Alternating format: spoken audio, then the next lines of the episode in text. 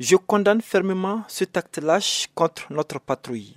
Cette perte tragique est un rappel brutal des risques auxquels nos soldats de la paix sont confrontés alors qu'ils œuvrent sans relâche pour apporter stabilité et paix au peuple malien. Ce sont là les propos de El Razimwan, chef de la rapportés par un communiqué de la mission suite à cette attaque qui a coûté la vie à un casque bleu burkinabé et huit autres qui ont été grièvement blessé.